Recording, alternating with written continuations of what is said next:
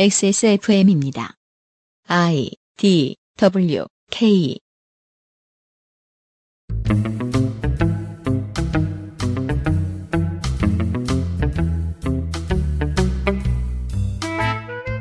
그것은 알기 싫다 특별 기획. 2020 국정감사 기록실 산업통상자원 중소벤처기업위원회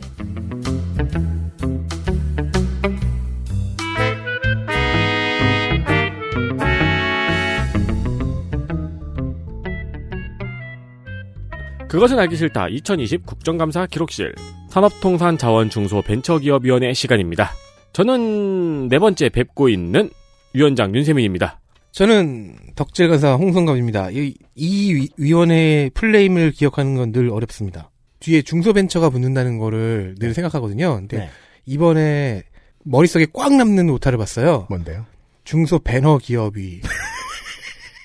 벤허가 크죠. 영화 스케일이 마차 공단 이런 데 감사하고. 그, 그렇죠. 네, 보통은 이제 산자중기위 이렇게, 이렇게도 줄이잖아요. 그래서 사이에 벤이 들어간다. 뭐 이렇게 기억을 하고 있는데 산업통상자원 중소 배너 기업이라고 내가 적어놓은 걸 보고서 이- 다시는 그 이- 이전으로 돌아가지 못하고 있습니다. 글래디에이터 위원회. 산자유 시간입니다. 근데 누구십니까? 보좌관입니다. 곧 시작하죠. 강력한 체내 흡수율, 평산네이처, 야왕데이, 야왕나잇, 실천하는 사람들을 위한 노트북 한국 레노버에서 도와주고 있는 XSFM 20 국정감사 기록실. 잠시 후 산업통상자원 중소벤처기업위의 국정감사 이야기를 가지고 돌아오겠습니다. 그렇죠. 건강기능식품 광고입니다. 야왕 데이 에? 뭐요? 야왕 나이트 효소 반응 공정 ECS 공모 에? 그게 무슨 야왕 데이 야왕 나이트 평산 네이처? 펴서 접어서 눕혀서 뒤집어서 태블릿처럼 때로는 메모장처럼 세상에 없던 노트북 레노버 싱크패드 X1 요가 시리즈 실천하는 당신을 위한 노트북입니다. Lenovo for those who do.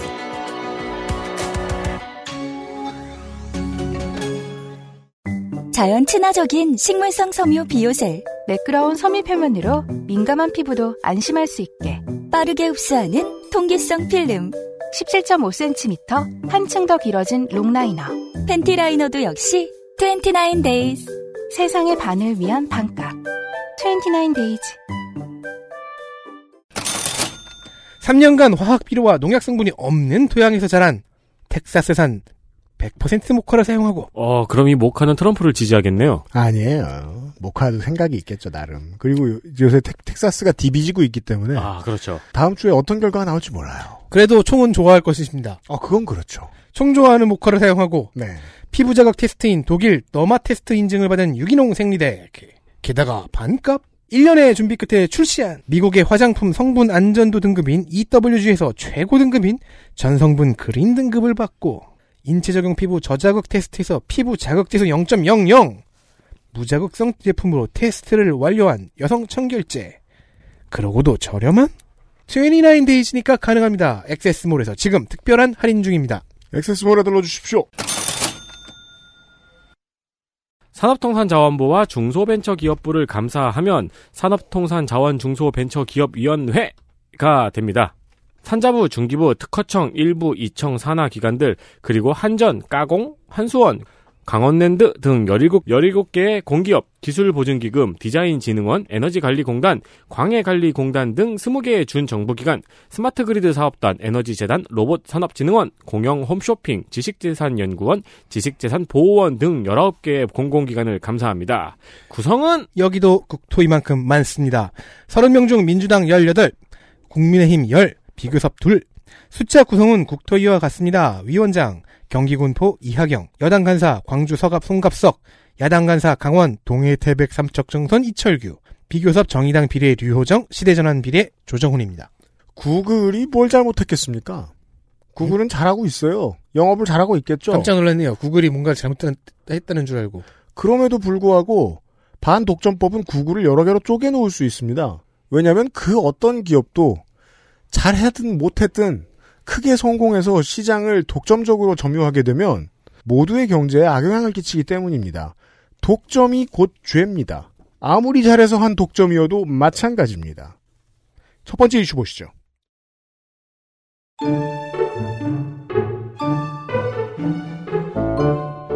이슈 하나.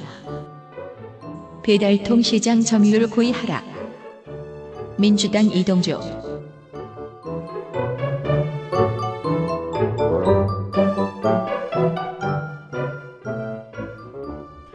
지금 배달의 민족과 요기요를 운영하는 딜리버리 히어로의 기업 결합 심사가 공정거래위원회에서 진행 중입니다. 네. 그런데 이 기업 결합 심사에서 유리하게 조건을 만들기 위해서 딜리버리 히어로가 배달통의 점유율을 고의로 떨어뜨리고 있다는 지적이 나왔습니다. 민주당의 이동주 의원실입니다. 음. 그러니까 현재 배달의 민족하고 어, 딜리버리 히어로가 결합을 하려고 하는데 모르시는 분들도 있을 텐데 요기요가 배달통하고 합병을 했죠. 그래서 딜리버리 히어로의 요기요와 배달통이 둘 다 있는 상황입니다. 네. 9월 배달앱 점유율 분석 자료를 보면 배민이 62.3%, 요기요가 29%, 그리고 쿠팡이츠가 3위로 뛰어올라서 6.2%, 배달통은 1.6%입니다. 제가 많이 썼던 것은 푸드플라이였는데 최근에 요기요가 흡수했습니다. 늘 3위가 배달통이었는데 쿠팡이츠가 등장하고 나서 4위로 밀려나서 그 차이가 점점 벌어지고 있는 중입니다. 배달통은 앞서 말씀드렸듯이 2015년에 요기요하고 합병이 되었고요. 네. 이동주 의원이 고의적으로 배달통의 점유율을 떨어뜨리고 있다는 증거로 제시한 것 중 하나는 배달통 앱이 올해 3월 이후로 업데이트 없이 방치되고 있다는 점입니다. 쓰지 말라고 일부러 손님들을 내쫓고 있습니다. 그렇습니다. 또한 홈페이지에서도 음식 주문이 가능했지만 올해부터는 앱 다운만 가능하고 다른 기능은 불가능한 빈 깡통이 되었다고 합니다. 적법하지 않은 행위를 하기 위한 의도가 너무 분명하다는 설명을 드리고 있는 겁니다. 그렇죠. 코로나 이후로 배달 시장이 크게 확대되었음에도 그리고 배달앱도 공격적으로 마케팅을 해온 와중에 배달통은 업데이트도 안 하고 오히려 기능이 후퇴하면서 방치가 되고 있다는 겁니다. 최근 IT 산업 관련해서 가장 광고비를 많이 쓰고 있는 게 이쪽 업계거든요. 네. 네. 그렇기 때문에 이동주 의원실에서는 딜리버리 히어로가 요기요는 띄우고 배달통의 점유율은 고의적으로 떨어뜨리고 있다는 의혹을 제기를 한 겁니다. 네. 그렇다면 기업 결합과 배달통의 점유율 하락은 무슨 관계가 있을까요? 공정거래위원회의 기업 결합 심사에서 중요한 기준 중 하나가 신규 업체의 시장 진입 가능성이거든요. 네. 즉 시장 지배적 사업자가 기업 결합을 함으로써 혹은 기업 결합을 함으로써 시장 지배적 사업자가 되어서 음. 신규 업체가 시장 진입을 할 수 없게 이 생태계가 조성이 되면은 음. 공정위에서는 기업 결합을 승인하면 안 되죠. 당연합니다. 그런데 쿠팡 이츠가 등장을 했잖아요. 음. 그래서 딜리버리 히어로는 요기요의 점유율은 지키면서 배달통의 점유율을 낮춰서 쿠팡이츠라는 신규 사업자가 3위에 올라올 수 있는 정황을 인위적으로 만든 거라는 지적인 거죠. 독점은 왜 나쁘냐? 이런 짓을 자동으로 하게 되어 있기 때문입니다. 그러면은 우리가 시장 지배적 사업자임에도 불구하고 쿠팡이츠가 이렇게 3위로 성장을 했다. 음. 그렇기 때문에 충분히 새로운 시장 진입이 가능하다라는 네. 증거 자료가 되는 거죠. 그래서 이제 기업 결합이 성공했다. 그럼 다시 마동석 씨가 배달통 광고를 하기 시작할 거예요. 어, 그렇죠. 마동석 씨 아닌 다른 분이어도. 딜리버리 히어로의 강신봉 대표는 2018년부터 배달통은 유지, 요기요는 공격하는 투자 전략을 쓰고 있어서 그 결과가 이제 나오고 있는 중이라고 답변을 했고 현실적으로 두 앱에 똑같이 투자할 수는 없다고 답변했습니다. 헛소리인 게 그러면 못 쓰게 만들거나 의도적으로 손님을 내쫓으면 안 되죠. 그렇죠. 그리고 상관없는 얘기인데요. 각 지자체의 배달 음식 에, 배달 앱이 거의 다 완성돼가지고 쓰여지고 있습니다. 네. 네, 서울의 경우에는 뭐 저거라더군요. 그, 그 50% 할인 최초 이벤트가 있었는데 생각보다 일찍 닫았다고 해요. 음. 빨리 몰려와서. 오. 네. 알아보십시오. 아, 빨리 몰려와서요? 네. 좋은 일이네요. 네. 다음 이슈 보시죠.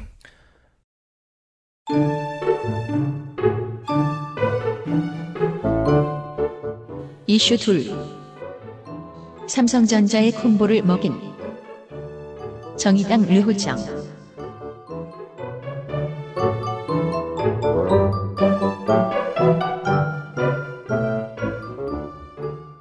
네, 시연의 게임이 벌어지고 있는 21대 첫 국감. 고민 네가 시, 시연을 너무 집착하고 있기 때문이기도 합니다. 그렇습니다. 어, 아유, 근데 고민정 의원이 이번에 자율 어이? 자율 어이? 응? 방금 어이라 그랬잖아요. 어쨌든 고민정 의원이 자율 주행 로봇을 갖고 나오면서 후보가 되었어요. 근데 정작 산자 위에서 아이템으로 스포트라이트를 받은 사람은 류호정 의원이었습니다. 김영근 노동자 사망 관련 질의에서는 작업복을 입고 나왔고 삼성전자의 기술 탈취 질의에서는 해당 제품과 그 제품의 카피 제품을 모두 갖고 나왔습니다. 질의하는 이슈와 밀접한 연관이 있는 바로 그 아이템을 들고 나왔으니까 지난 국회의 김진태 의원을 간접적으로 박살내는 성과입니다. 자, 기술 탈취의 스토리를 류호정 의원이 간략하게 정리한 것을 다시 또 정리해봤는데요. 아, 이거 명작입니다. 네. 근데 별로 줄어들지 않았다는 게 함정입니다. 음. 핸드폰에 액정 보호 필름을 기포 없이 완벽하게 붙일 수 있게 하는 기계를 어떤 업체의 기술자가 발명해 이 업체는 삼성에 납품을 하면서 즐거워했습니다. 음. 필름을 붙인 채로 핸드폰을 출하할 수 있게 된 삼성전자도 즐거웠는데요. 업체에게 제품의 샘플 부품들과 도면을 달라고 합니다. 음. 다른 하청 업체에 제공해서 어, 투트랙으로 납품을 받겠다는 의도였어요. 삼성전자는 그렇게 설명했겠죠. 어, 물량 감당이 안 됩니다. 네. 그래서 업체는 아 특허권이 우리 직원한테 있으니까 그러면 우리한테 사용료를 지불해 달라. 그럼 제공해주겠다 했는데 삼성은 계속 내놓으라고만 합니다. 이럴 때 이제 삼성의 임원 임직원들이 쓰는 방법이 있죠. 녹음을 못하게 사우나에 부릅니다. 음, 그래요? 탕이 따뜻한데 들어오시죠. 음. 그다음에 이제 귓속말로 빨리 내놔. 도면 있냐? 내놔. 네. 삼성전자와의 마찰이 껄끄러웠던 업체에서 제품 발명자는 결국 퇴사해 자기 업체를 만들고 삼성에 납품을 합니다. 삼성은 계속해서 발명자의 업체에게 무상 사용 합의서를 고집했고요. 결국 현재 공급 계약은 끊겼습니다. 음. 이 질의에 답변을 하러 나선 중위는 무선사업부 기획팀의 이종민 상무. 음. 원래는 삼성전자 주은기 부사장을 지- 증인으로 신청을 했대요. 음. 그런데 신청자인 류호정 의원 본인도 알지 못한 사이에 증인 신청이 철회되었고요. 네. 질의 시작 시에 유효정 의원이 이렇게 얘기하더군요. 난 이상무가 증인으로 온다는 것을 어제 알았는데 증인은 언제 알았나? 음. 이종민 상무의 대답으로는 지난 추석이었다고 합니다. 이걸 솔직하게 말하면 안 돼요. 원래는. 왜냐하면 후환이 두려울 수도 있고 걱정되는 게 있을 수 있으니까 거짓말을 해야 돼요. 네. 근데 여기다 대고 예, 나는 먼저 알았는데요? 라는 건 의원을 무시한 겁니다. 네. 어쩌라고죠.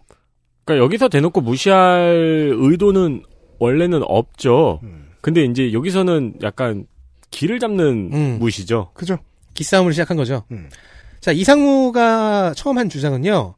어, 해당 제품은 서- 우리네 그 삼성전자의 서비스 센터에서 처음 개발했고 발명자는 그걸 개조한 것이다. 음. 그래서 기술 탈취가 아니라는 주장이었습니다. 곧바로 류호정 의원은 반격합니다.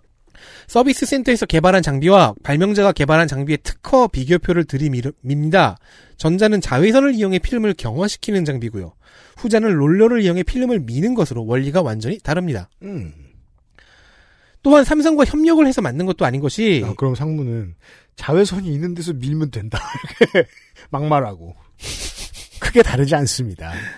이게 그- 그렇다고 뭐 삼성과 협력해서 만든 것도 아닌 것이 네.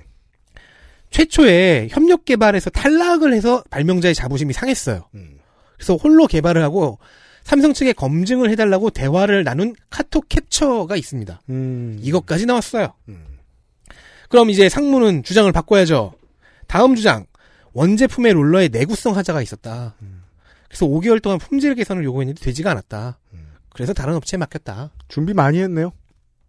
그러니까 국감 준비 많이 했네요. 네, 이에 대한 의원 측 반박. 특허의 핵심은 롤러 두 개를 이용해 붙이는 방식에 있고 롤러의 재질은 특허와는 별 관계가 없다.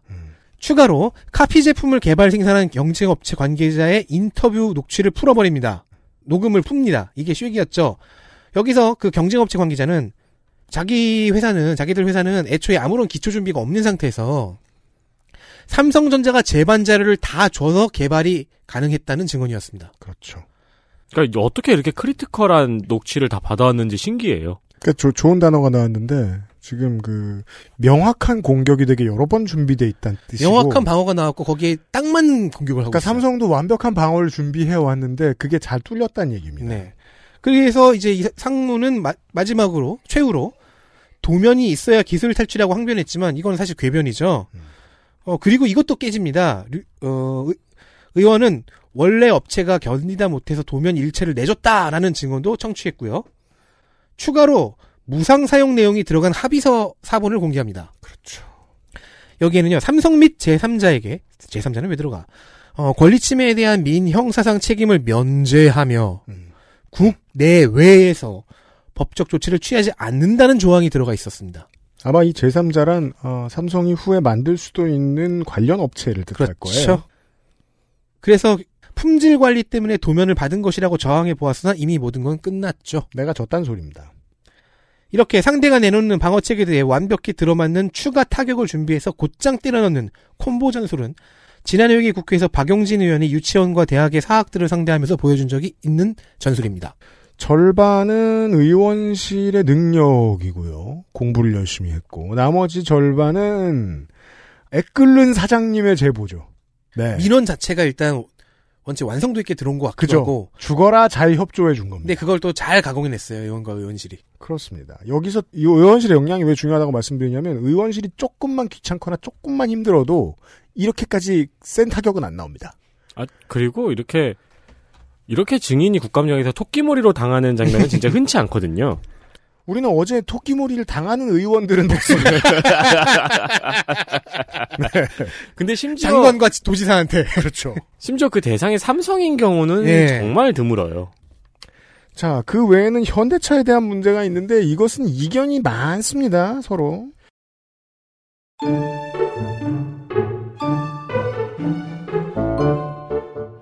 이슈 셋.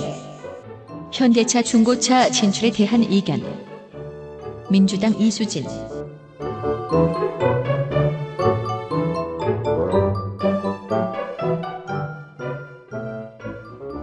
네, 현대차가 중고차 시장에 진출하려고 합니다. 음. 이름은 내년부터 시작할 계획입니다. 그렇죠. 어, 저 이름은 내년부터라고 들, 들었네요. 아, 내년부터 중고차? 그뭔 소리지? 이름이 아, 이름은, 이름은, 아, 내년 카? 네. 내년 카가 맞네요. Next Year Car. 그럼 영원히 안 사게 되는.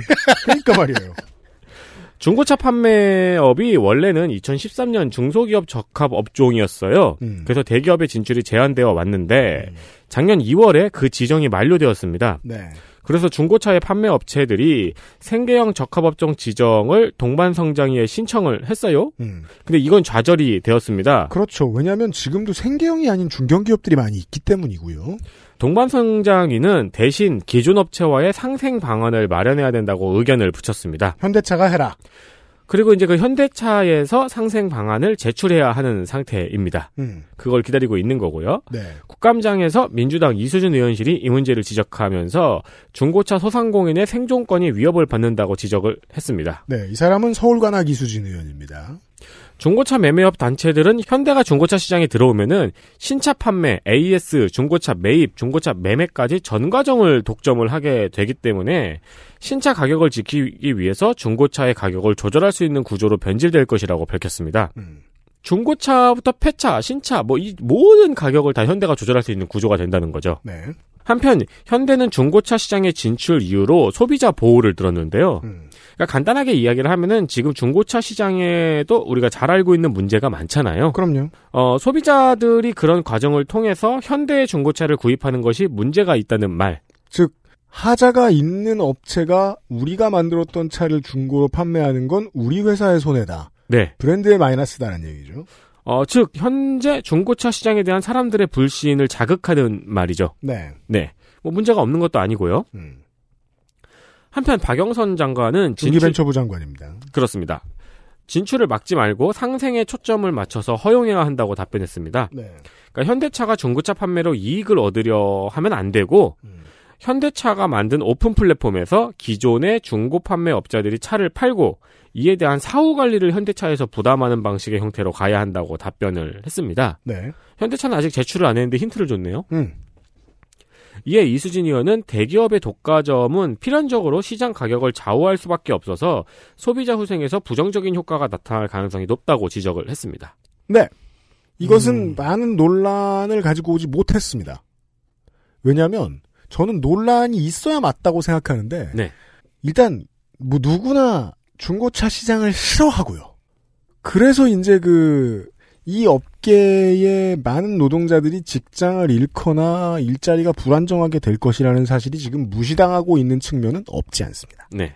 다만 해외의 많은 브랜드들도 이걸 합니다. 음. 그래서 저는 이 지금 중, 중기벤처부의 답안이 지금까지는 완벽에 가까운 답안이라고 보는 게요. 자, 니들이 마이너스가 되는 게 싫어. 브랜드 이미지를 관리하는 게 중요하대. 그렇지. 벤츠도 그렇게 하고 독일 3사도 그렇게 해. 그럼 그걸 해. 음. 대신에 그걸로 수익을 내지 말고 다른 관리 사업, 이미지 관리 사업인 것처럼 해. 라는 거예요. 네. 그럼 너네들이 지금 말한 구실은 이룰 수 있을 거 아니야. 그리고 그 외에는 자기 힘이 떨어져서 자기 quality control이 안 돼서 사장되는 업자들이 생길 수 있죠. 그건 자연스러운 일이잖아요. 네. 이수진 의원이 지적하는 건 뭐냐면 이 업계의 본질적인 문제에 대한 지적이라서 논리가 맞지 않는다는 겁니다. 이 업계는 본질적으로 현기차의 독점이에요. 근데 이게 플랫폼 서비스라든가 후발주자들이 빨리 크기도 좋고 난립하기도 좋은 이런 시장이라 이런 시장이라면 독점법으로 구글을 확 깰 수 있어요. 그런데 우리나라의 입장에서는 잘 되고 있는 자동차 회사를 이런 문제를 가지고 무너뜨리기가 좀 그런 거예요. 그래서 우회적으로 삼성 자동차를 돕거나 쌍용 자동차를 돕거나 할 수도 있어요. 근데 그게 잘 안 된단 말이에요. 현기차는 계속 커요. 여기서도 망하라고 만들기가 좀 애매합니다. 음. 그 상황에서 중고차도 얘네들이 장악하면 시장의 포션이 더 커져서 어떡하지? 이수진 의원의 해석은 좀 이상하다는 거죠. 포션은 동일해요. 중기벤처부가 말한 대로 한다면. 다음 보시죠.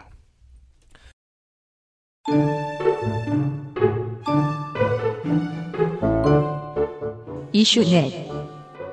호미는 왜 아마존에서 잘 팔리는가? 민주당 송갑석.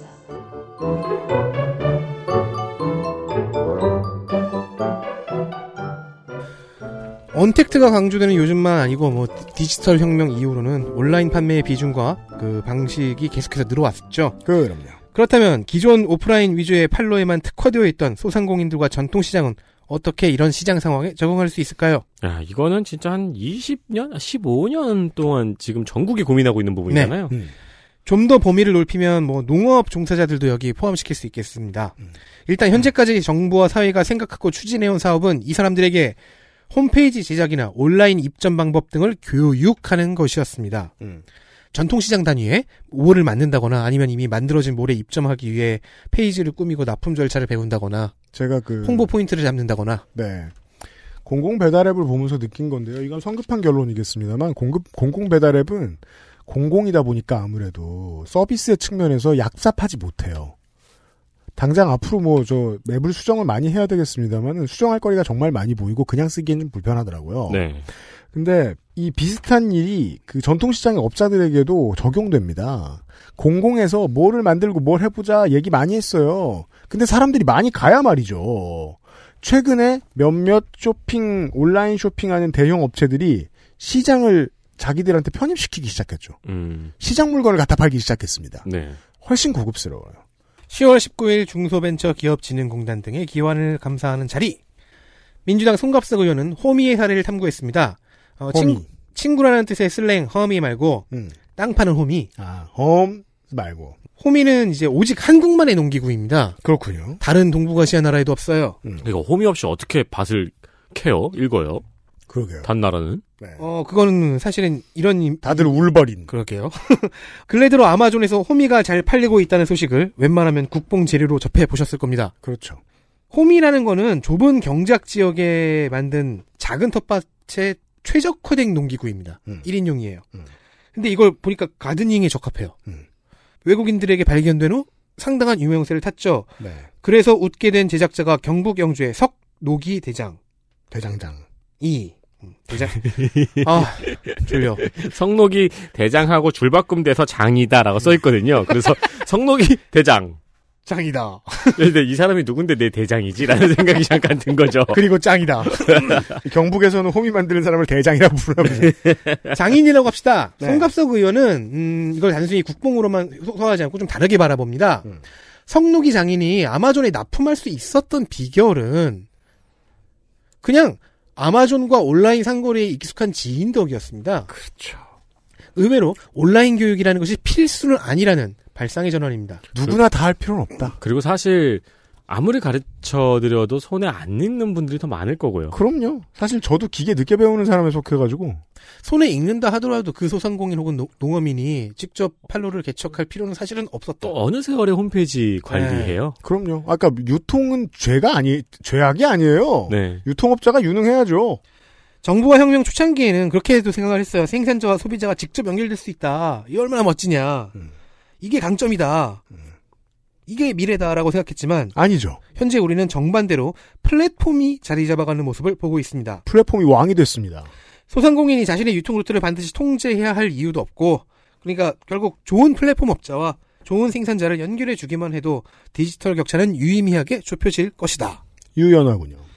송갑석 의원은 전문가 매칭 지원 시스템이라고 요약했습니다. 음. 또한 청년 스타트업에게 그러니까 이렇게도 활용할 수 있어요. 또 청년 스타트업에게 전통 시장 내의 빈 점포 공간을 사무실로 쓸 수 있게 해주고 음. 거기서 플랫폼 혹은 온라인 유통 사업을 할 수 있게 하는 방안 그렇죠. 아래층에 혹은 중기업을 할 수 있게 하는 아래층에 뭐 맛있는 걸 만드는 사, 사장님들이 2층에 올라가면은 이런 거 저 파는 곳 알아봐주는 청년이 있다는 거예요. 전통시장 지하에 음. 대장장 이 분이 그냥 철, 철물점 같은 거 하고 계신데 그분이 되게 잘 만들어. 음. 3층에 어떤 젊은이가 그 새로 가게를 차렸는데 거, 그 친구가 그 친구랑 계약을 하면 아마존에 입점이 가능하다. 그 전통시장에서 어떤 점이 제가 아쉬웠냐면 2층에 가면 지금 전국 어느 전통시장을 가나 청년 창업 공간들을 많이 받아줍니다. 네. 안 그래도 입점하는 곳이 적은 곳들이니까 어느 도시나 다 마찬가지예요. 근데 이게 그 관청의 아이디어도 그러했고 사람들의 생각도 그러했기 때문에 그게 청년이든 어디서 뭘 하든 사람이든 다 제조업만 하려고 그러는 거예요. 음, 네. 시장을 잘못 본 거죠. 그러니까 그렇죠. 전통 시장을 잘못 본 거죠. 그러니까 이제 조금 새로운 걸 도전한다는 게 뭐 커피, 생과일 주스. 음. 전통 시장에 필요한 건 유통이구나. 라는 깨달음을 누가 얻었나 보네요. 그런데 이 아이디어를 잘 살펴보면요. 청년 창업, 스타트업 창업, 지역 커뮤니티 활성화, 전통시장 판로 다각화를 한 번에 노려볼 수 있습니다. 음. 상당히 일석다조의 아이디어입니다. 송갑석 의원실에서 나왔습니다. 게- 네. 유통은 필연적으로 거대화가 될 수밖에 없을까요? 저는 그렇게 생각은 해요. 그래서 계속 견제를 해야겠죠. 그건 정부의 몫이에요. 시장의 권력이 너무 막강하니까. 다만 이게 정말 훌륭한 아이디어라고 생각하지 않을 수 없는 것이 비관적이고 보수적인 사람들은 전통시장을 살리는 것이 쓸데없는 짓이라고들 생각합니다. 자생력이 없는 곳에 쓸데없이 산소호흡기를 대고 있는 거라고들 생각합니다. 근데 이걸 보호하고 싶거나 이걸 소비하고 싶은 사람들이 생각하는 건 여기에서 아니면 못 살 물건들이 있기 때문이거든요. 그렇죠. 유니크하고 오리지널한 물건들이 있기 때문이거든요. 잘 팔면 됐어요. 음. 그 답에 대한 고민이 나온 것 같습니다. 그리고 잘 만드는 물건들이 있다고 치죠. 그걸 다 전통적인 롯데와 이마트가 다 유통한다고 생각해 보세요. 말라 죽을 거예요 생산자들은. 근데 진짜 신기한 아이디어긴 해요. 전통시장 위층에 청년 배송센터 같은 게 생겨서 음. 네 온라인으로 주문이 들어오면 거기서 유통 배송해주는 유통 대행을 해준다. 네. 아니면 뭐 여기서 계속 아마존 얘기를 하지만 아마존 같은 어떤 대형 서비스에 대신 등록시켜주는 어, 대행 네, 용역을 한다, 그러니까- 해- 용역 대행을 해준다. 여기서 장기적으로 고민할 거는 결국 국가가 그 중앙의 힘으로 수수료에 대한 이제 규제를 어느 정도 만들어낸다거나 아니면 업체들이 독점을 함부로 할 수 없게 견제하는 이 정도밖에 없어요. 네. 예, 그게 적당하게 시장이 돌아가도록 만드는 방법일 것 같아요. 다음 보시죠.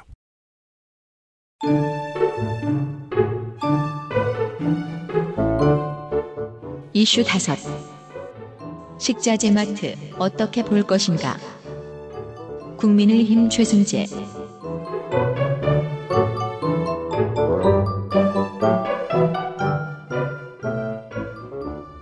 네, 어머니와 같이 시장을 가면 루트가 있습니다. 음. 먼저 제가 가는 길에 붕어빵 같은 걸 하나 사 먹고요. 아, 그건 군것질. 30년째 그러고 있을 것 같아요. 네. 군것질.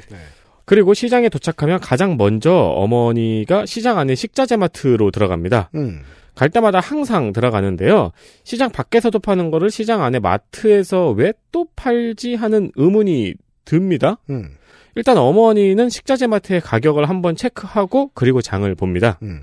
웬만하면 식자재 마트가 싸기 때문인데요. 네. 그래서 식자재 마트의 제품의 품질을 보고 나가서 다른 곳에 이제 더 싱싱하다거나 음. 더 신선하다거나 그렇다면 이제 거기서 사고 그렇죠. 아니면 그냥 다시 식자재마트로 돌아와서 사는 거죠. 가격 경쟁력은 그곳이 훨씬 더 셀 거예요. 많이 유통하니까요. 그렇죠. 어, 이 식자재 마트가 시장마다 다 있죠. 음. 네.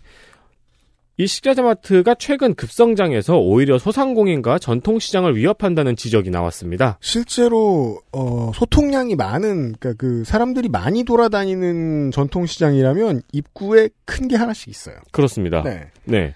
국민의힘 최승재 의원실입니다. 실제로 대형마트가 규제를 받는 것에 비해서 식자재 마트는 아무런 규제도 받지 않아서 24시간으로 운영되는 경우도 많고요. 시장 한가운데에 있으면서 전통시장과 서상공인, 슈퍼마켓의 상권을 위협하고 있다는 지적입니다. 심지어 안에 정육점, 생선가게 이런 것도 다 따로 또 있죠? 네, 다 잡아먹고 있어요. 네. 실제로 2014년 이후 식자재 마트는 74.3%가 증가했습니다. 음. 그리고 그 사이에 소형 슈퍼마켓은 4.6%가 감소했습니다. 네. 결국 대형마트 규제가 이뤄지고 있는 동안에 규제 바로 아래에 있는 마트들이 지속적으로 성장을 해왔다는 이야기죠. 최승재 의원은 이 사안을 산업부 성현모 장관에게 질의를 했어요. 음. 이성 장관한테 질의를 할 때, 어, 최근 이제 무섭게 성장하고 있는 뭐 괴물이 뭔지 아시냐라고 물어보니까 아 식자재 마트 말씀하시는 거죠? 이렇게 바로 답변이 나오더라고요. 고민하고 있는 문제란 얘기죠. 그렇죠. 성현모 장관은 이 실태를 파악하고 대책을 마련하겠다고 답변했습니다. 음. 그러나 박영선 중, 중소벤처기업부 장관은 중소기업으로 분류되어 있는 식자재 마트를 규제하기에는 조금 모호한 상황이라고 답변을 했습니다. 그렇죠. 사실 이것도 이제 실무자의 고민인 거죠. 이걸 어디까지 내려가서 규제를 하느냐. 네. 대형마트 밑에 그 밑에 그 밑에 규제 하한선이 도대체 어디냐. 음. 네, 이런 고민이 있는 거죠. 네. 박영선 장관은 식자재 마트를 소상공인 중소기업으로 볼 것인지 아니면 이와 분리해서 볼 것인지는 더 소통하고 합의할 필요가 있다고 밝혔습니다. 네. 아까의 이야기하고 전통시장과 관련돼서 정 다른 분야의 이야기인데요. 유통의 그 코스에 있어서 아까는 유니크한 물건을 파는 경로에 대해서 얘기했잖아요. 네. 요 케이스는 뻔한 물건을 파는 케이스예요. 네. 정말 로직스가 전부인. 이러다 보니까 이제 내부에서 그런 고민을 하는 사람들도 있을 거예요. 정말로 그냥 그 물건을 똑같은 걸 떼다가 그냥 팔기만 하면 되는 문제다. 그렇다면 이건 시장 자율에 맡겨야 하는 거 아니냐. 음. 그러면 또 대기업 입장에도 대기업한테 눈치가 보여요. 500평 규모짜리 마트를 다 그냥 내버려두고 키워주는 바람에 결국 그곳들이 전통시장을 죽였고 대형 마트의 잘못은 이젠 없다. 네. 라고 생각할 수 있잖아요. 음. 꽤 어려운 분야입니다. 네. 마지막 얘기.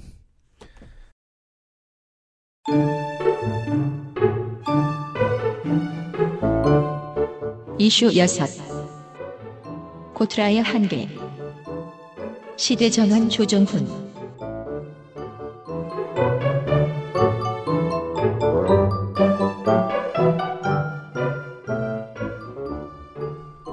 우리가 코트라 코트라 많이 불렀지만 무엇을 하는 단체일까요?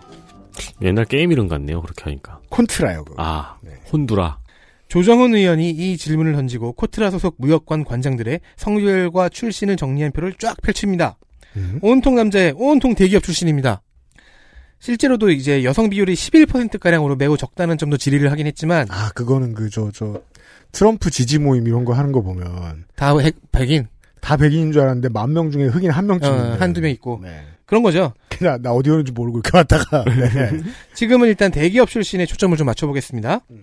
자, 권평호 코트라 사장의 답변에 따르면 코트라의 설립 목적은 대기업과 중소기업을 일단 가리지는 않지만 업무의 상당 부분은 중소기업의 대외무역 지원입니다. 사실 여기에서도 그러니까 왜 여성 고위직이 없느냐라고 음. 물어봤을 때 증인이 옛날에는 그러니까 지금 고위직이 되어 있을 사람이 옛날에 입사할 무렵에는 여성들이 많이 입사를 안 했다라는 식으로 답변을 했는데 이때 이제 질의하는 의원이 지금 여기도 다 남자분들만 와 있네요. 음. 이렇게 지적을 했었죠. 그죠? 그렇죠. 어, 어쨌든 그 성별 얘기는 밀어놓고 이 대기업 출신만 한번 봅시다. 음. 제일 많이 하는 업무는 중소기업의 대외무역 지원이라는데 무역관 관장들의 출신을 보면 대기업 출신들입니다. 음. 어, 그러면 대기업 위주의 비즈니스 모델을 우선시하지 않을까 하는 의심이 들긴 합니다. 그럼 왜 중소기업 출신 인사들은 코트라에 잘 발탁되지 않는 걸까요? 업무에서 마주치는 사람들은 정작 중소기업 사람들이 더 많을 텐데 말입니다.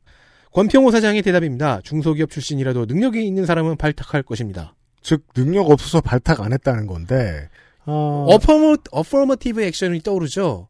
발탁을 안 했으니까 능력을 키울 수도 없고 증명할 수도 없고. 그러니까 무슨 시험 성적 순대로 뽑는 학교가 공부를 못했으니 안 뽑았다라고 얘기하는 것과 비슷한 논리 오류입니다. 네. 그렇죠. 기회를 안 줬는데 이 똑같은 이야기를 하면서 이건 이제 20, 30대 청취자분들이 잘 이해하실 거예요. 왜 자꾸 경력자만 찾아 이 새끼들아. 이거랑 똑같은 거예요. 네. 조정원 의원이 지적하고 싶었던 것은 대기업 위주로 세팅된 코트라의 비즈니스 모델이었습니다. 이 모델이 어, 조정원 의원의 표현은 아니지만 이건 제 표현이지만 개발 독재 시절의 구시대적 모델에 좀 더 가깝지 않은가 하는 의문이 가능합니다. 이에 대해 조정원 의원은 대기업은 이제 코트라보다 정보력이 더 낮기 때문에 코트라가 굳이 필요 없다는 부분을 지적하면서 자신의 논리를 펴나갑니다. 현재의 소속인 산업통상부에서 중소벤처기업부로의 이전이었습니다. 좋네요. 대기업을 놔주라는 의미인데요. 일단 어, 대기업은 아예 그냥 니네들을 이렇게 관심 예, 주지 알아서 마. 어, 걔 그렇게 너 안 좋아해. 그리고 알아서 잘하네 뭐. 음, 만나지 마요. 그렇죠. 제가 더 좋아. 그딱 일, 좋은- 일, 인류 3대 마요잖아요. 그죠. 네. 일단 그 일을 일단 코트라에 받지 말라. 네. 음. 얘기입니다. 네. 일단 성윤모 산업통상부 장관은 난색을 표했습니다. 음, 산하기관 빠져나간다면 좋지 않겠죠. 그렇습니다. 그것도 코트라인데. 이게 사실 맨날 검찰용만 해서 그런데 다른 부처의 고위공직자들도 다 이렇게 반응합니다. 뭔가 그 한 몸인 지인애처럼 네. 자기 몸에서 뭐가 빠져나가는 것처럼 아파해요. 경남 진해와는 관계가 없습니다. 지네. 네. 그리고 조정훈 의원의 분석에 따르면 코트라의 사업 모델이 이 유력 플레이어 위주로 돌아가는 것은 해외 전시회 지원 사업 또한 마찬가지였습니다. 이게 무슨 말이냐? 전시회 사업 수주가 한두 기관에게 9할가량 몰빵되고 있는 겁니다. 몰빵, MP. 특히 경기도 경제과학진흥원은 2년 동안 전, N빵은 NP. 그렇죠. 네.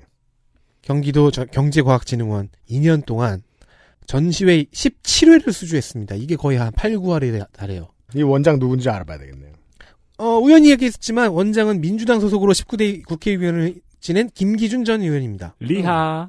또한 이 경기도 경제과학진흥원이 수주를 한 해외 전시회 단치관 운영 파트 사업에는요.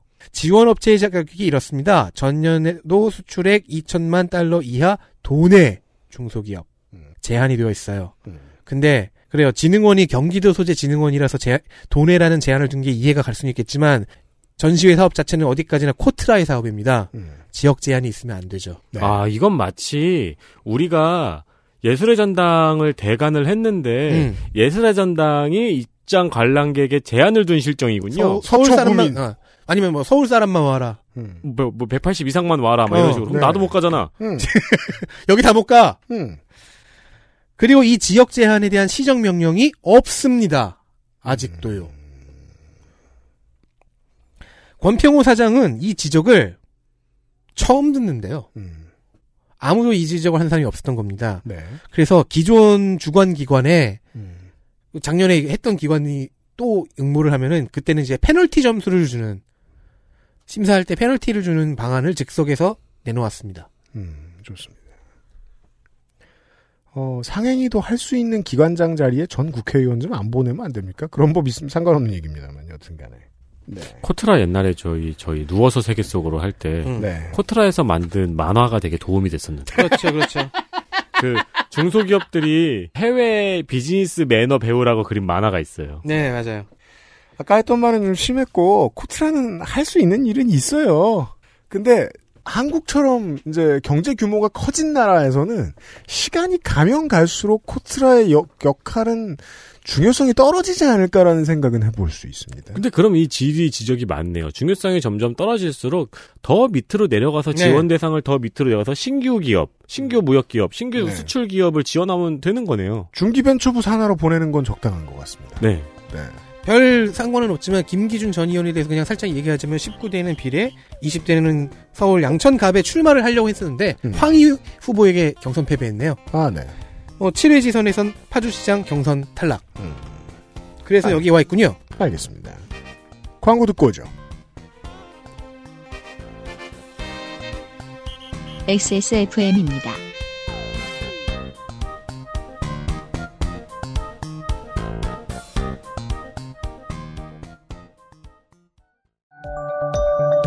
초일류 글로벌 PC 브랜드 레노버에선 내가 원하는 컴퓨터를 커스터마이징 할 수 있다, 없다? 지금 액세스몰에서 확인하세요. Lenovo for those who do.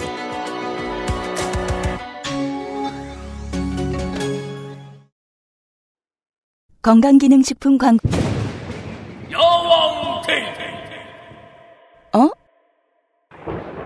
문제는 최대 흡수율 설명해서는 안 되는데 최대 흡수율 여왕 나이트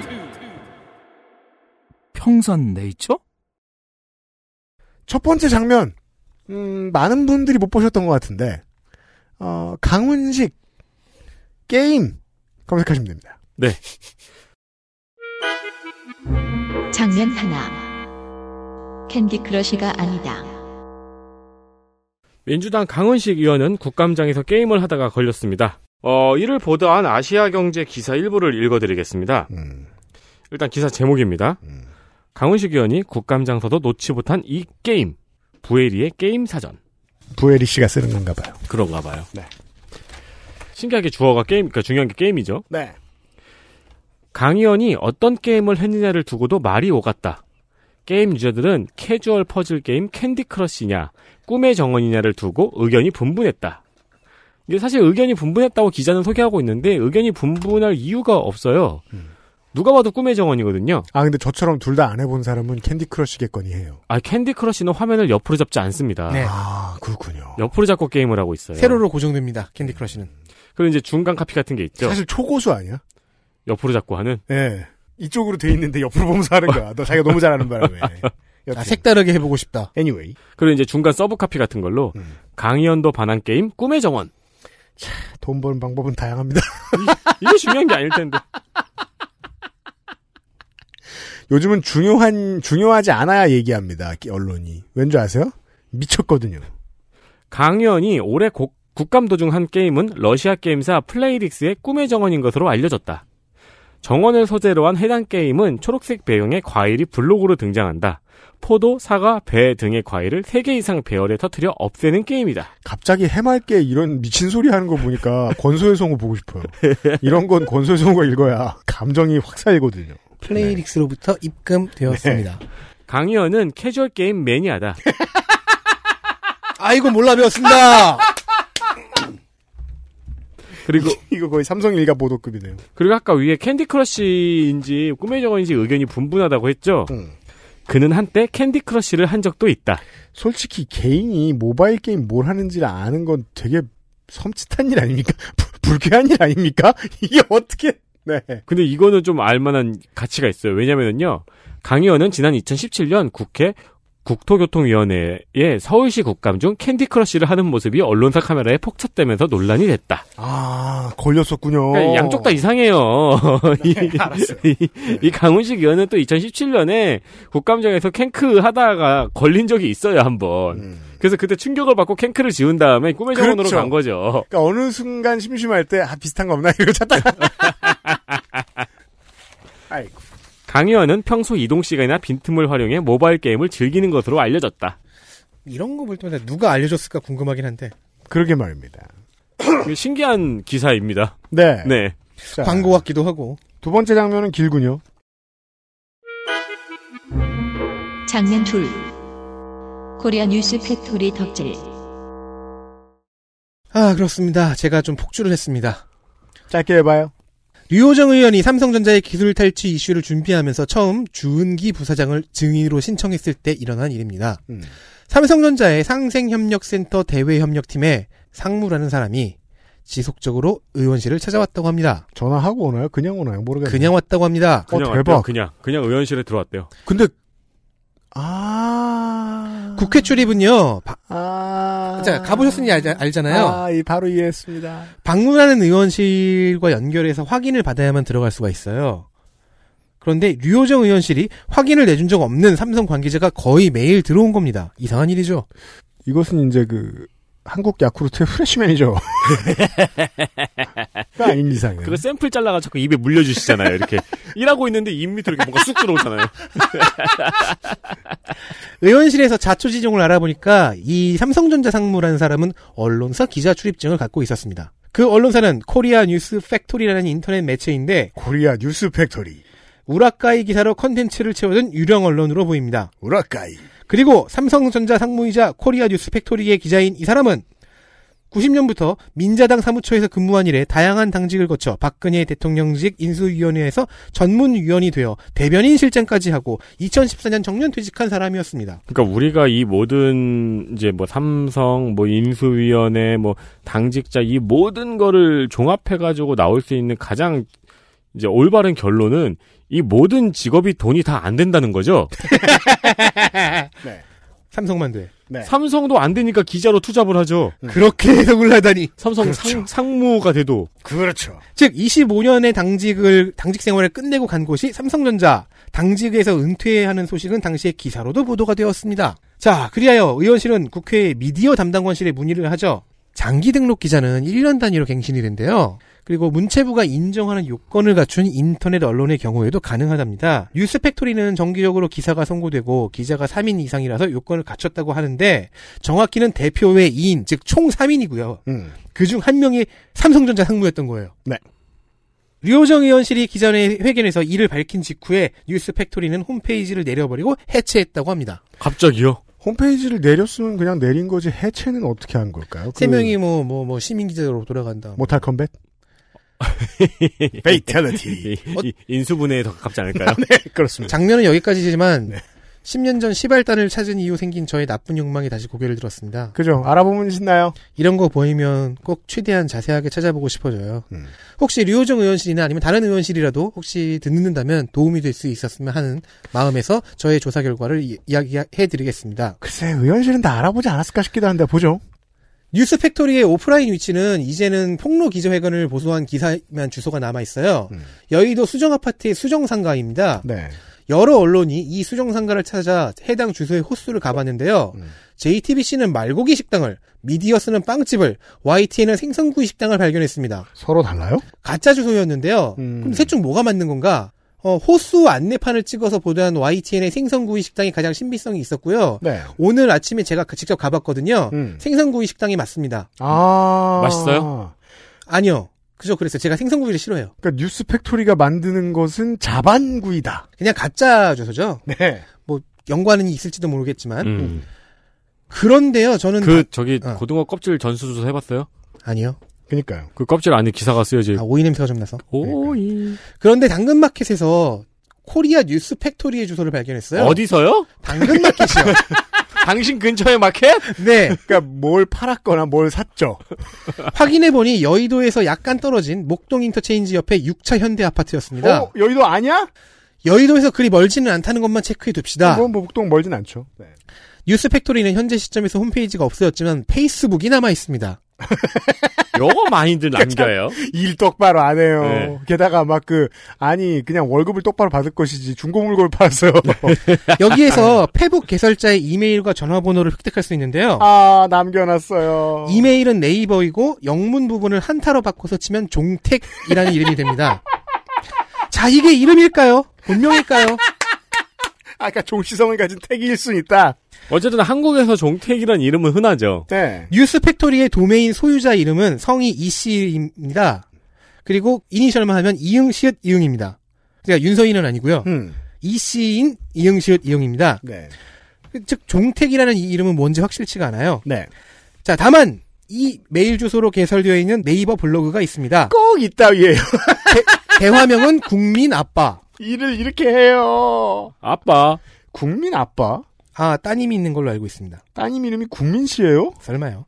자, 노량진 수산시장에 관한 온갖 광고성 홍보 게시글이 많고요. 간간히 뉴스 팩토리의 정치 보도 기사도 광고되고 있고요. 우와. 또 다른 테마는 꿈 해몽 게시글입니다. 아이고, 어서 이런 사람을 데리고 와가지고 믿고서 즉 맡겼으니. 부업 광고용 블로그로 보이는데 부업을 맡은 적은 거의 없는 것 같습니다. 음. 아, 여기 지금 연관된 모든 사람이 돈벌이가 시원치 않네요. 네. 자, 아마 이 이메일과 네이버 블로그의 주인인 종택 씨를 불러보죠. 음. 종택 씨는 대표인 이응시읒 이응과는 별개의 인물 같습니다. 음. 그렇다면 뉴스 팩토리의 구성원 3위는 삼성전자 상무와 종택 씨와 이응시읒 이응 아 이게 자꾸 치다 보면요 아래 한글에서 DTD로 바꿔줘요. 그러니까 앞으로 그렇게 부르겠습니다. DTD. 자, 그러니까 한글과 컴퓨터 개발진 중에 LG팬 안티가 있는 거죠. 음, 아무튼 간에 뉴스 저는- 팩토리의 구성원 3위는요. 저는 그 배달통을 치는데 네. 자꾸 배탈 띄고 통으로 바꾸더라고요. 어, 삼성전자 상무. CBS 컴퓨터에는 CBS라고 치면 막 회사를 싫어해요. 즐겁구나. 자, 그 3위는 삼성전자 상무 종택 씨 그 DTD 네. 대표 음. 이렇게 세 명인 겁니다. 음. 그런 것 같습니다. 음. 자, 그럼 DTD 씨를 한번 보죠. 음. 도메인 정보에 기- 기입한 이메일 주소는 ROTC26 네이버 메일입니다. ROTC 26기일까요? 참고로 26기는 77년에 입교한 학번입니다. 아 나이 많네요. 나이, 엄- 나이 엄청 많네요. ROTC 26 메일로도 네이버 블로그가 있네요. 음. 근데 종택 블로그와 똑같은 기능을 하고 있습니다. 음. 이름은 어부의 아들. 음. 아버님의 직업일까요? 음. 종택 아이디로 동일한 어부의 아들 이름을 쓰는 인스타가 있습니다. 종택과 DTD의 혼종이죠. 그렇죠. 그러면 DTD를 좀 더 보죠. ROTC26이라는 아이디로는 트위터가 있습니다. 2010년 2월에 개설되었고 두 블로그와 동일한 기능, 즉 광고를 하고 있습니다. 대화명은 자유대한민국. ROTC27이라는 트위터도 있습니다. 한번 꿇었나요?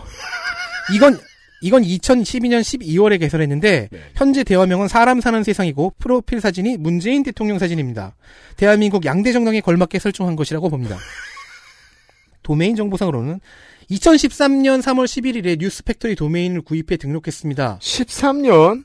그리고 2013년 10월에는 뉴스팩토리 이름으로도 트위터를 만들었네요. 그러니까 이 언론사가 이 그러니까 허울로서의 언론사가 어떤 역할을 했는지 우리는 알고 있기 때문에 동일한 역할을 계속해서 했다면 최장 8년간 국회에 이렇게 아, 가라로 드나든 삼성 임원이 있었다고 예측할 수도 있어요. 아닐 수도 있지만 그럴 수도 있는 거죠. 네. 네. 자, 이 모든 네이버 블로그, 트위터, 인스타의 다섯 개 광고성 계정들이 지금도 작동하고 있다는 게 재밌는 점입니다. 그럼 보시죠. 자동화한 거죠. 음, 지금 제가 보고 있습니다. 그리고 이 정도 찾았을 때 저는 세 번째 주소지 후보를 알아냈습니다. 처음 간 블로그인 종택 블로그에서 집 발코니, 그러니까 이 종택 블로그에는 한 두세 개 정도 개인적인 것으로 보이는 게시물이 있어요. 음. 거기서 따님이 있다는 걸 알았는데, 원래 100% 홍보만 하는 계정도 정말 심심할 때 자기를 드러내곤 해요. 근데 이제 그, 그, 이 게시글이 정말로 그, 이 종택 씨의 개인적인 그 신상을 드러내는, 개인적인 이야기를 드러내는 게시글이라고 믿는다면, 따님이 있는 것 같고요. 어, 그리고 집 발코니에 태양광 발전기를 설치했다는 게시글이 있습니다. 글의 구성은 다른 광고글과 똑같았지만 왠지 좀 감이 이상했어요. 음. 다른 계정들에는 없는 정보였기 때문입니다. 네네. 자, 그래서 글에 첨부된 사진에서 발코니 바깥 풍경이 일부 보였는데 이 단서와 당산동이라는 글 내의 언급을 조합해서 찾은 끝에 해당 사진이 찍힌 아파트와 그 동수를 알아냈습니다. 그러고서 나한테 바쁘다고 하냐 너. 이 글의 정보가 실제 종택시 혹은 DTD가 쓴 것이라면 개인 정보가 될 가능성이 있어 구체적 언급은 하지 않겠지만 당서 초등학교 인근이라는 것은 말해도 될 것 같습니다. 당근마켓의 주소인 현대아파트에서 도보로 5분에서 10분 정도 거리입니다. 그때 뭐 팔았다고요? 아 그거는 거, 거기 이제 업종은 신문 잡지 발행 뭐 그쪽으로 돼 있어요. 아, 자 여기까지 찾아놓고 제가 무슨 짓을 하고 있는 건지 모르겠어서 그만두었습니다. 네. 가서 생선구이나 먹었죠. 아무튼 일반인이 합법적인 루트로 찾을 수 있는 정보는 여기까지였습니다. 저는 이제 그 덕질인 덕질 간사를 그만 탓하고 싶은 게 정말로 8년간 국회를 드나들었다면 드나들 만한 충분한 이유가 있었을 거예요. 그냥 밥만 사주러 아니면 그냥 가만히 앉아서 차만 얻어 마시러 다닌 게 아니에요. 아니면 삼성전자의 상무가 왜 이런 광고도 블로그 광고도 제대로 하지 못하는 회사에 들어가 있었을까요? 그 의문을 푸는 데에서 어떤 연결고리가 나올 것 같습니다. 월, 월급이 모자라서. 여기서 얼- 월- 이런 회사에서 월급이 나온다고? 자반 아니, 자반 상- 고등어도 상- 팔고. 상무의 월급이. 네. 자반 고등어도 팔고. 그렇죠. 이상입니다. 그 롤러를 네. 이용해서 고등어 껍질을 벗기는 기술을 탈취하고. 어, 삼성 전문으로 취재하시는 기자 여러분들 여기 안 따라붙으십니까? 재미있어 보이네요. 요거가 뒤집혔었죠. 네. 저희 방송에서는 또 그 시사 아저씨가 한번 이야기를 해줬고요. 그렇죠. 물론 이 사람들에서 아무것도 안 나올 수도 있는데요. 음. 뭔가 나올 수도 있고요. 네. 재미는 있을 것 같습니다. 다음 장면입니다. 장면 셋. 공부를 덜한 경우. 네, 국민의 힘인데 저희 프린트의 오류로 국민의 힙. 샤키라죠. 그렇죠. 세계인의 힙인가요, 그 양반은? People's hip. 네, People's hip. 이주환 의원은 산업통상자원부와 중소벤처기업부 특허청 산하 52개의 공공기관을 전수조사했습니다. 이야 힘들었겠다. 어, 전수조사한 결과 이들이 마스크 대란이 있었던 올 상반기에 마스크 550만여 장을 구매했다고 보도자료를 뿌렸습니다. 막 뿌렸는데 상당수 국민들은 바이하지 않았어요, 이것을. 네. 믿지 않았어요. 그러니까 국민들이 그러니까 마스 아, 믿어도 아 그럼 사지? 음. 죽냐? 앉아서? 이렇게 얘기했죠. 국민들이 마스크 대란에 시달릴 때 공공기관이 자기네 직원들 주기 위해서 마스크 사재기를 했다는 보도 자료를 뿌린 거죠. 그죠. 많이도 퍼졌습니다. 그래서 정말로 많이 퍼졌습니다. 그러나 이 보도 자료를 국감장에서는 질의하지 못했습니다. 왜 못 꺼냈을까요? 대신 민주당의 이동주 의원이 대신 질의를 해줬습니다. 음. 정진수 중소기업 유통센터 대표이사에게 지난 주말에 마스크 550만 장 대량 구매 사재기 보도가 나왔는데 사실과 다른 걸로 알고 있다. 해명하고 싶은 바가 있느냐 하면서 발언 기회를 줬죠. 여당이 하는 일입니다. 정진수 대표이사는 센터가 식약처 고시에 따라서 마스크의 공적 판매처로 지정되어서 마스크를 공적 공급했던 수행기관 중 하나였다고 밝혔습니다. 그렇죠. 이게 높이만 산 사람들이 얼마나 무식할 수 있냐면 판매처는 어서 구매를 해야 됩니다. 네. 땅에서 키우지 않아요 마스크를. 사재기가 아니라 납품이었네요. 그걸 샀다고 말하고 있습니다. 그대가 이제 이거를 지정 식약처가 구입 업체를 다 지정해 줬어요. 이건 만두국 집에 가가지고 만두를 사재기했다고 뭐래 거는 거 만두가 이게 몇 판이야? 이걸 다 사면 동네 사람들 만두 어떻게 사라고 요 짜장면 집에 가서 밀가루 너무 많다고. 사실 이게 뭐, 뭐 마스크를 이상한 업체에서 구매했다, 뭐 유착도 있다, 뭐 이런 얘기도 했는데, 네. 그게 전부 다, 그 마스크를 어디서 구입할지 지정까지 다 해준대거든요. 음. 네. 그러니까 이제 그런 것도 다 싸그리 틀린 거죠. 그러니까 공적 마스크 판매처한테 마스크 판매량만 보고 마스크 사재기를 했다고 보도 자료를 뿌렸다가 망신을 당해서 국감장에선 조용히 있었던 경우입니다. 차라리 다행이죠. 이게 그러니까 그 사실 그 정도 이게 만약에 진짜로 사실 진짜로 사실이었대도 문제가 되지 않지만 정말로 막 상관없는 데서 막 더 빼돌리고 막 네. 이런 막 후진극스러운 막 비리가 있었어. 그랬으면 또 특검하자고 노래를 하고 있었겠죠. 이, 이, 이 문제 절대 놓지 않고. 음, 음. 제가 그래서 여러 번 얘기하는 겁니다. 왜 공직자가 아닌 카투사 간 젊은이 휴가 하루에 집중하고 있느냐. 이 점을 좋게 생각해봐도 되는 거 아니냐는 겁니다. 음. 저는요, 여러모로. 여튼. 그렇다고 이상직이 잘못은 안 했다는 건 아닙니다. 마지막. 장면 넷. 웃는 인상의 이하경. 네, 웃는 인상의 이하경 의원이 국회의 태양이 되었다는 소식입니다. 하고 올라오는 그러니까. 그, 그, 텔레토비 그 그러면 얘기요. 위원장이 이제 그만. 그, 아하! 하고 내려가나, 이렇게. 그렇죠. 그럼 다들 막 저 마리화나 피고 있고 보면서. 어디까지 가나 보자. 어디까지 가, 끝까지 가지. 22일 산통자부 종합감사에서는 국민의힘 의원들이 탈원전 이슈를 통해 공격을 하고 있었습니다. 아, 메인 DC는 월성 1호기의 조기 폐쇄 감사 결과, 음. 뭐 이- 늘상 있는 전쟁, 정쟁이고, 이게 하루 종일 잡아먹었죠. 네네. 네. 그리고 뭐 정쟁치고는 상호 괜찮은 논리를 전개 중이었는데, 그렇죠. 그 조선일보도 계속해서 어, 라임 옵티머스를 파고 있다가 네. 김봉현 전 회장 이제 편지가 나오자마자 일면에서 싹 내리고 이 얘기를 했어요. 음. 이것도 나름 중요했습니다만. 네. 아니 이쪽은 정쟁이기도 하고 뭐 사실 약간 문제 같아 보이기도 하고 되게 복잡하고 복합적이라서 그러니까 사실 이게 여당 말이 맞는지 야당 말이 맞는지 잘 모르겠더라고요. 네네. 보면서도. 어쨌든 잘 전개되고 있었습니다. 음. 어, 좋은 정쟁이었습니다. 그런데 문제는 국민의힘 김정재 의원의 질의에서부터 시작되었습니다. 오가는 반박과 반박 속에서 어, 김정재 의원이 좀 흥분해버렸어요. 그래서 대통령 말 한마디에 바람 불기도 전에 바로 엎드려버린 장관 그리고 부하 직원을 거짓말쟁이를 내몰면서 나만 살아남겠다는 한수원 사장이라는 표현을 써버립니다. 어, 좀 세죠? 이제 여당 쪽에서 방어를 하던 송갑석 의원도 의사 진행 발언을 하다가 흥분해서 말을 더듬기 시작합니다. 그런데 송갑석 의원 발언 중에 이미 흥분해 있는 김정재 의원이 고성으로 항의를 하기 시작합니다. 네. 그리고 송갑석 의원도 같이 폭발해 버립니다. 들어보시죠. 여기 나와 있는 분들이 무슨 뭐 산업부 장관, 차관, 간부들이 무슨 무슨 뭐 대단한 뭐 어떤 뭐 다른 사람이 들으면 범죄자인 줄 알겠습니다. 저는 그런 식의 질의는 저는 매우 유감스럽습니다. 저는 네. 네. 매우 유감스럽습니다. 동료 의원 질의에 딴지를 거는 것이 아니라요. 의사 진행만은 제가 하고 있어요 지금. 발언 맞춰. 어디서 끼어들고 있어? 의사진행만은 내가 하고 있다니까 어디서 끼어들고 있어? 송갑석 의원은 참고로 어디서 끼워드는지는 본인이 알고 있습니다. 잘. 굳이 뭘 물어보는지 모르겠습니다. 이러면서 이제 송갑석 의- 의원은 흥분해서 김정재 의원에게 삿대질을 했는데 저런 말투면 삿대질 하는 말투죠. 이에 덧박친 김정재 의원은 어따 삿대질이냐며 소리를 질렀고요. 근데 저는 솔직히 이거 영상 봤는데 삿대질 아니었어요. 그래요? 그냥 이렇게 그 책상에 이렇게 손을 이렇게 올려놓잖아요. 거기서 이 손을 이 낮은 쪽으로 약간 몇 번 휘둘렀던 거지 삿대질까지는 아니었어요. 아, 표창 던지듯이? 예, 예. 아, 그 저의 의견과는 좀 달라요. 저는 삿대질이라고 봤어요. 근데 어쨌든 자 송갑석 의원은 삿대질 안 했다고도 소리를 지르고 악순환이 시작됩니다. 그렇죠. 결국 보다 못한 국민의힘의 선 이제 이철규 의원이 일어나서 양쪽을 달래면서 말리고 이하경 위원장은 황급히 오전 질의를 마치며 정회를 선포합니다. 물론 이미 빡친 두 의원은 이- 이철규 의원도 이하경 위원장도 무시하고 다퉜고 기자들에 의하면 치겠다라는 말까지 나왔다고 합니다.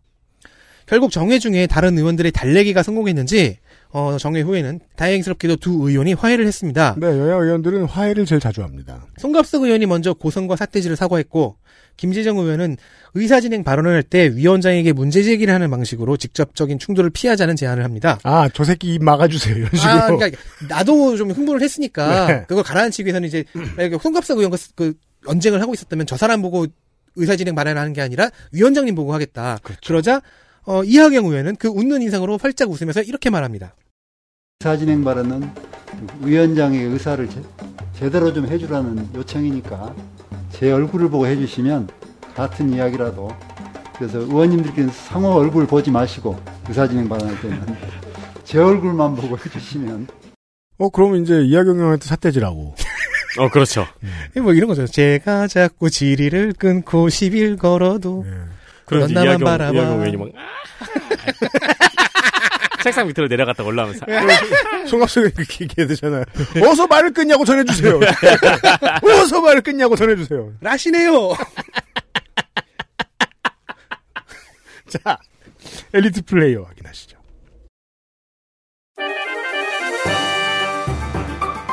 산업통상자원 중소벤처기업위원회 엘리트 플레이어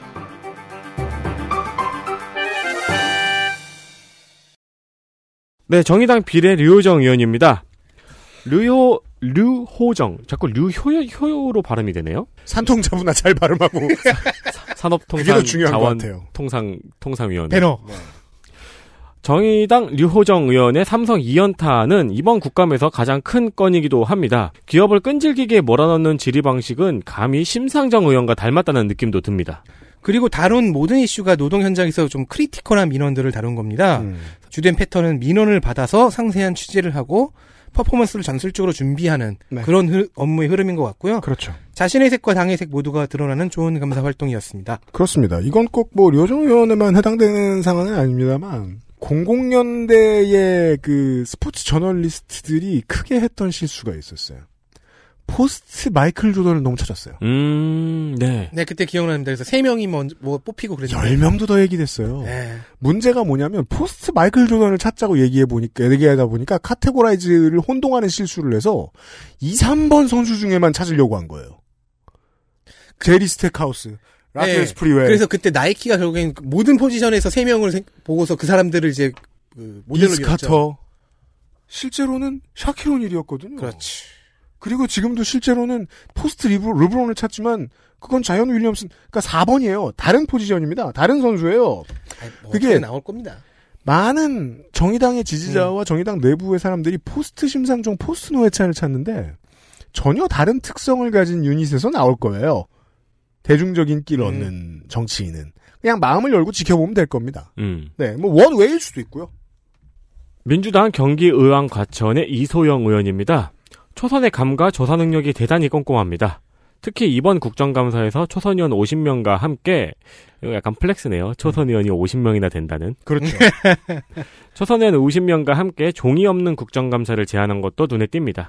이것과 연결해 갖고 이소영 의원도 그렇고 류호정 의원도 그렇고 본인이 직접 컨트롤 하더라고요. 제가 그 궁금해서 물어봤었습니다. 어, 인터뷰할 때 이소영 의원에게 어, 환노위를 왜안 가냐? 음.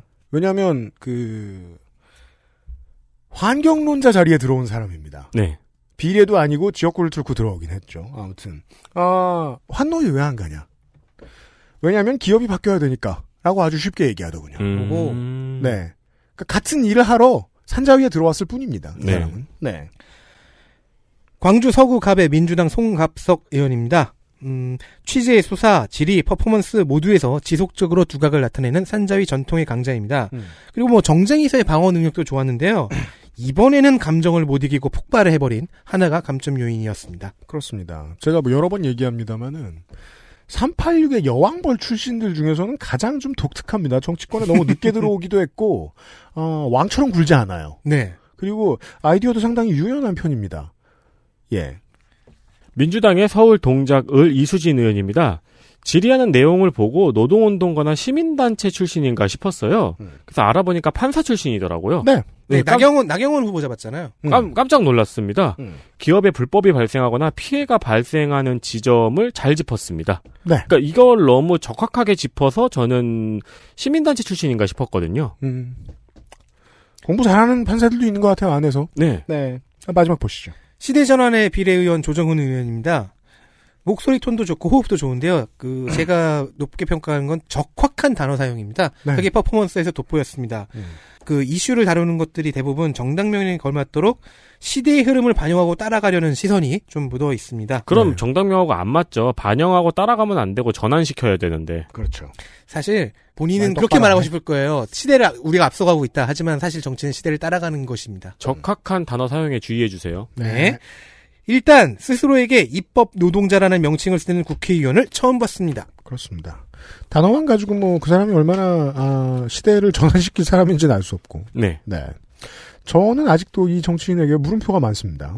음, 나중에 얘기할 기회가 있으면 얘기를. 그래서 저랑 좀 논쟁이 있었습니다. 네. 큰 기대를 갖지 말라고 제가 얘기했습니다. 산자위 시간이었습니다. 자, 이틀이 잘 갔군요.